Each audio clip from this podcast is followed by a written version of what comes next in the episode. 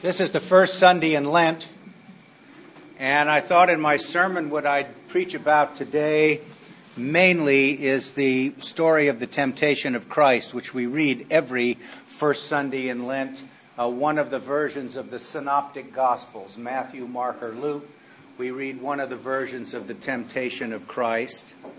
But I thought before that I'd say some things about the origin of Lent and sort of a rehash or a recapitulation of what I said on Ash Wednesday because I love recapitulation, the word. One of my favorite words.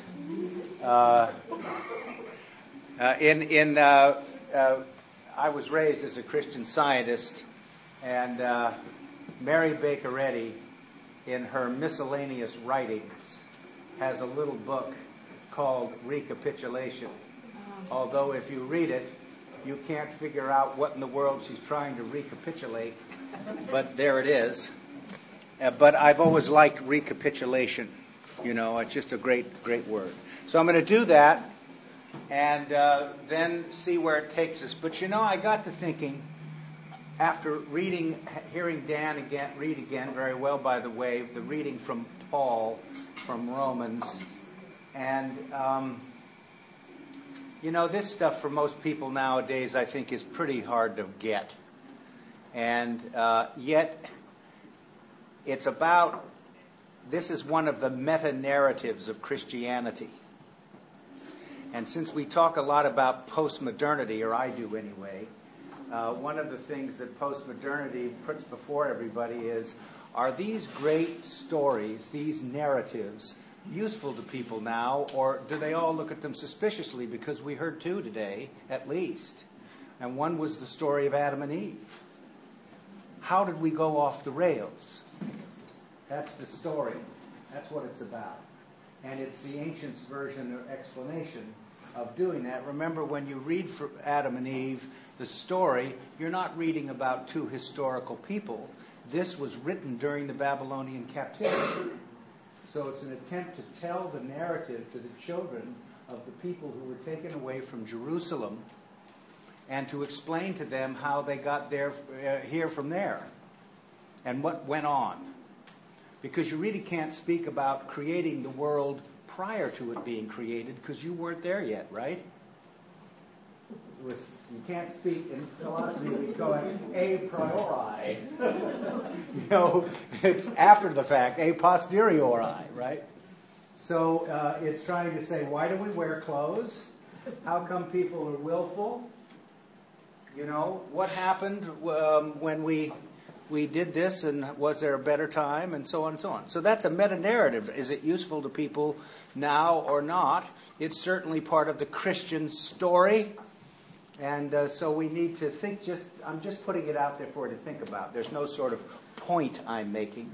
I'm merely commenting to you where that is, uh, where we are with that these days in our culture and in our time, in highfalutin academic circles and in the ordinary, uh, commonplace thinking through of people about what it is that's true and not true.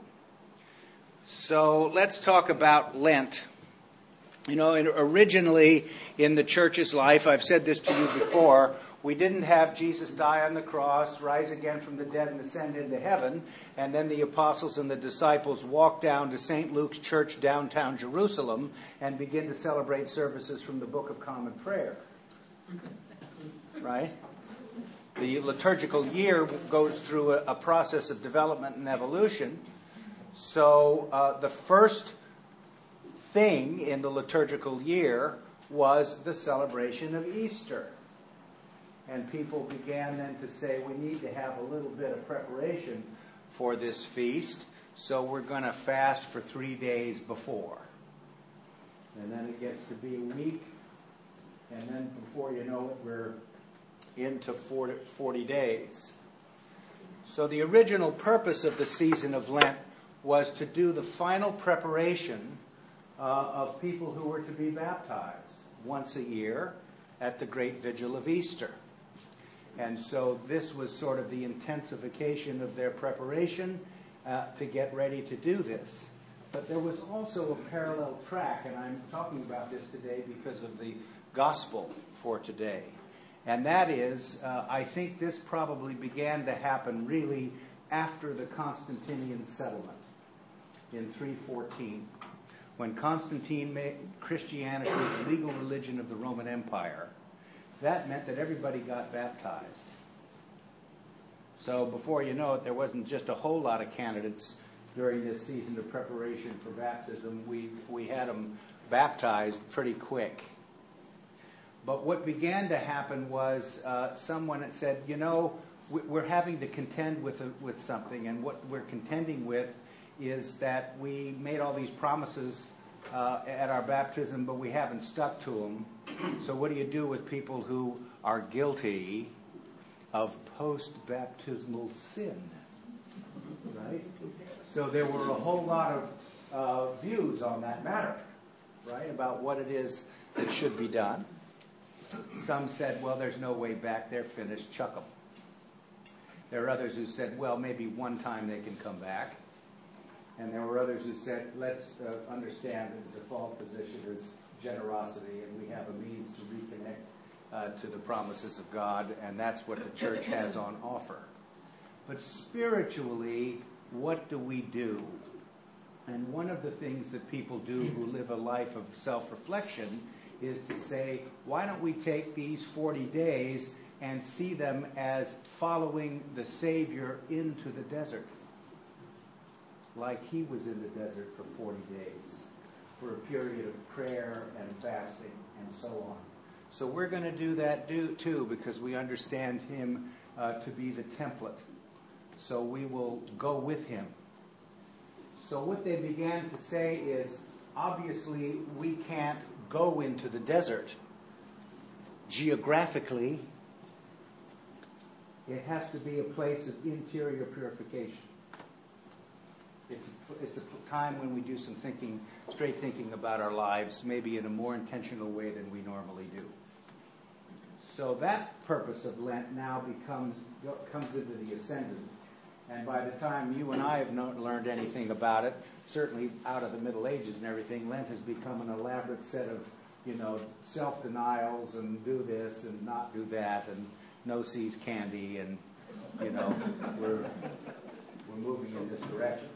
So um, there's nothing wrong with acts of self-denial, by the way, but uh, it, the focus can get pretty, pretty detailed, you know. And that's not really what this season is about. It's a, it's a little bit more uh, broader thing. And we have revived the importance of understanding our, the centrality of our baptism. So every Ash Wednesday, I go into the church and open the prayer book to page 304, and I read to myself the baptismal covenant. And I ask myself, beginning on the first day on Ash Wednesday, how have I done over the past year here? So I use the baptismal covenant as an examen, which is an old fashioned word, E X A M E N, to say, how am I going to uh, think now about these 40 days and what are, what are the areas, the soft spots that I think maybe uh, deserve my attention? And what am I going to do? So that's a way that we can see that, the baptismal emphasis but also uh, the, the, the time of some form of interior purification, to think about that. I don't mean purity in the sense that some people always talk about purity. I mean, it's a sense of clarity about your, about your circumstances and your personal situation. So that's what Lent started out as, and it is when it's kept with some degree uh, of integrity. On Ash Wednesday, I said there are three themes which we are going to see uh, over and over again, either explicitly or implicitly in the readings during Lent. And those themes are repentance, reconciliation, and clean motives. Repentance is the way in which we look at our lives in a new way. We turn around and look at things differently. We reconnect to uh, our sense of conversion. In religious terms, this means our commitment to Jesus Christ. It means our commitment to the life, the community of faith we call the church. But this is also a time when you think about reconverting yourself for all of the important things of your life. So when you think about your vocation and what it is you do and what led you to be and do what you're doing, uh, how do you sort of uh, revivify that and, and get the energy and the stamina and the perseverance to continue uh, and the enthusiasm? So it's, it's remember, I say over and over again, the spiritual life is life, the whole of life. Body, soul, mind, spirit given to God in love. So repentance means resolve, turning around, conversion, but it also means putting it in your hands and making, making, some, making it real in relationship, in behavior. Reconciliation is uh, a reminder that you and I are all called to be part of the processes of God's reconciling work in the world. On page 855 of the Book of Common Prayer in the Catechism, it says, What is the mission of the church? And the answer is the mission of the church is to restore all people to unity with God and each other in Christ. So we're to be part of this process of reconciliation. And in big and small ways, that is a very important part of the church's work. That's why we need to be people of peace. That's why we need to see that uh, those uh, groups and organizations and everything in our society that want to create all of this kind of turmoil and factionalism, that we, we speak against that. And that we say we want in some way to see a way forward where we bring people with disparate views to some species of common cause. That that's a godly thing to do and good work, and we ought to be doing it. So, reconciliation. And finally, particularly in this cycle of readings, year A, we read from Matthew's Gospel. And more than any other Gospel writer, uh, Matthew gives to us the sayings of Jesus that have something to do with clean motives and what's going on inside, what your motives are. Are they corrupt or are they godly? and that we need to, to remember that. And this, of course, is where Father Thomas Keating comes into play. And I mentioned on, on Ash Wednesday, he said, here's the location for the corrupt motives, the three energy centers that everybody must contend with security and survival, affection and esteem, and power and control all of those things you and I need to have and to do. The, the, the, the period of, of interior purification does not mean eliminating security and survival, affection and esteem, and power and control. It means seeing how, if in fact these things have gotten out of balance, or uh, you have discovered you're just not able to uh, uh, grasp what those mean in a mature sense. So how would how as we would begin to do that? What would be one of the major things a person can do to think about um, security and survival, affection and esteem, and power and control? And that would be to take responsibility for your own being and destiny. To take responsibility for your own being and destiny. People who are emotionally mature tend to be able to do that maybe at least 70% of the time. So that's a, a, a good goal. So we're going to visit this in a minute with the, with the gospel. Because Jesus today goes into the wilderness and is tempted by the devil or by Satan. You know, the word Satan in the Bible means advocate. So here's the advocate uh, speaking to Jesus about security and survival, affection and esteem, and power and control. Matthew, Mark, and Luke all tell the story of the uh, temptation. And Luke and Matthew's version is just about identical, which means that they got it. You know, I continue on my uh, the breathless tour of the synoptic theory, Luke and Matthew were using Q. That's where they got this story of the temptation of Christ in their gospel. So the only difference between Matthew and Luke is that Matthew orders the temptations differently than Luke does. Because he has a point that he wants to make about what this is. But otherwise, they are completely identical.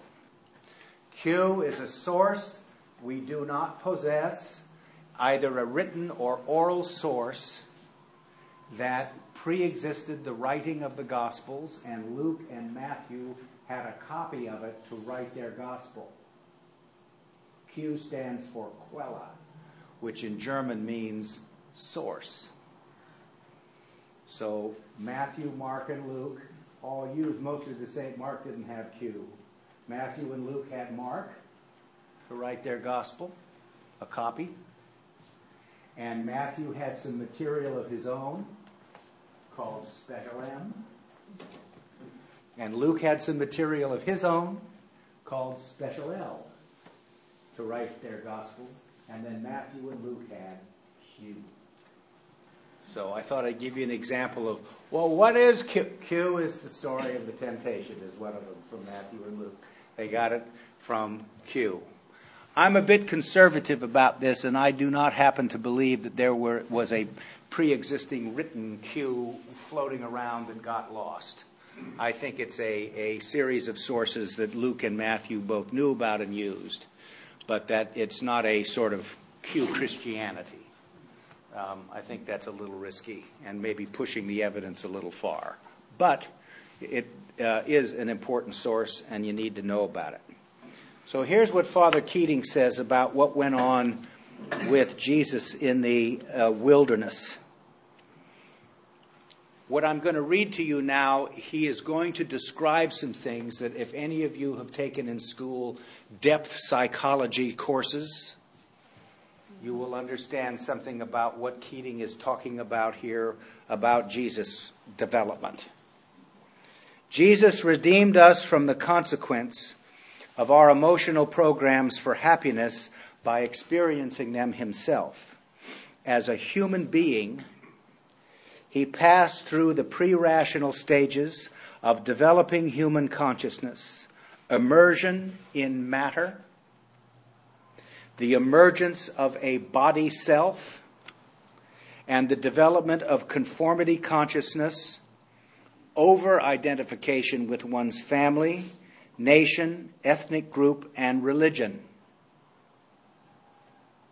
He had to deal with the particular but limited values of each level of human development from infancy to the age of reason without, of course, ever ratifying with his will their illusory projects for happiness.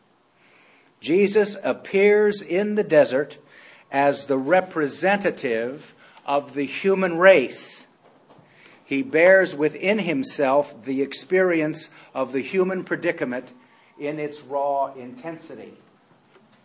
You know, the early the Christians of the first three or four hundred years would have these long debates and lots of essays written on things like did Jesus go through a moral development? Or uh, did he have to know, be taught, get up and brush your teeth? You know? And the conclusion, well, yeah, he did. He was just like us, right? So that's what would startle some people who have a kind of uh, thing about the divinity of Christ if you came, went back to first century Palestine and you talked to Jesus and you asked him about NASA, he would not know what in the world you were talking about. But somebody who has the view from the Middle Ages or from the Reformation that God is that he's God and therefore knows everything, it would not be what first century Palestinians thought God was. See? That's not how they thought about it. So it's important for us to be students of that as well. But the important thing that Father Keating is getting at is that when we think about these energy centers, Jesus has been everywhere you've been. Everywhere and back. And so, by virtue of that, we believe, as people of faith, or people, those trying to be people of faith, that He constitutes for us uh, a template that we can lay over the, the challenges and the opportunities that are in front of our own lives. Security and survival. Turn these stones into bread. Affection and esteem. Go up to the pinnacle and throw yourself off. All the angels and all the beings love you and they'll hold you up and they'll fix you and do everything because you're loved. Right? Go to a high place and look out and you get told, listen, if you bow down and worship me, you can have all this power and control. You know? It's pretty seductive. I told you about that New Yorker cartoon about 20 years ago. There's three guys sitting in their private club somewhere in leather chairs smoking cigars. And one looks at the other one and said, You know, Ray, there are no echelons like the upper.